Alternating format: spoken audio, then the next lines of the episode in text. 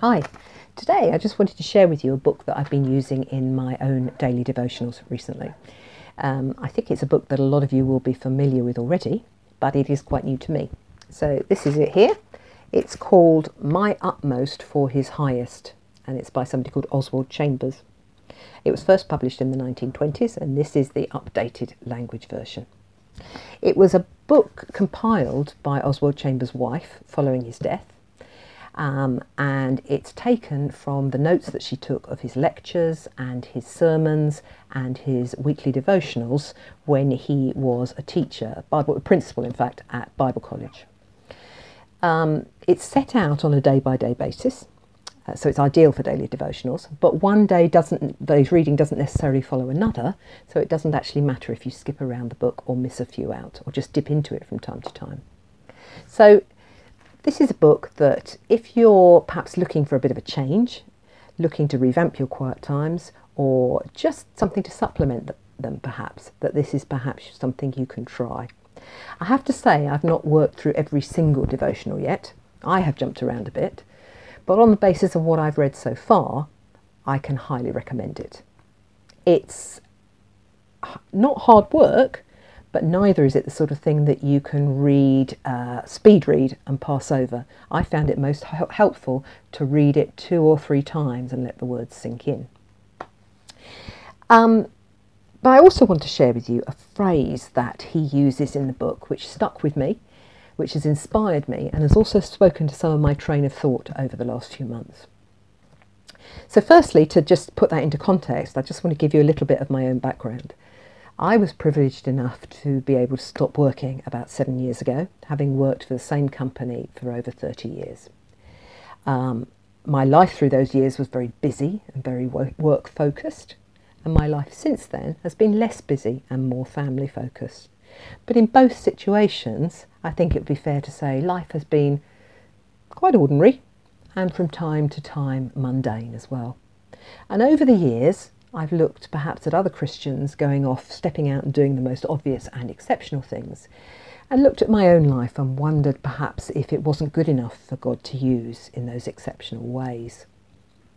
So, several of the devotionals in this book um, have spoken to me about that, and I'd like to share with you one particular passage from the book.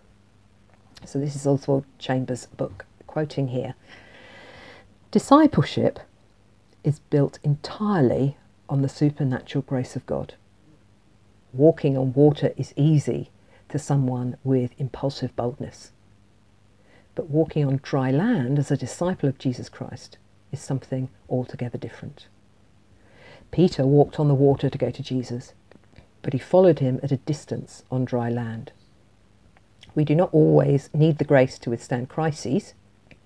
Often human nature and pride are sufficient for us to face the stress and strain magnificently.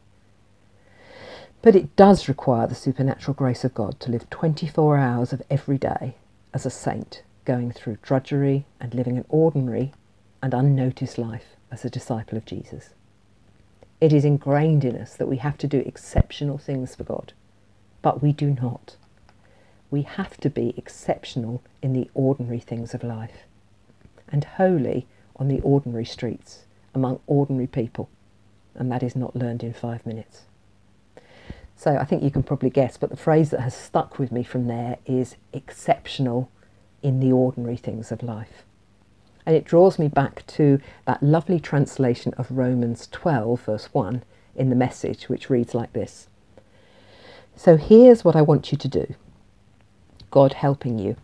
Take your everyday, ordinary life your sleeping, eating, going to work, and walking around life and place it before God as an offering.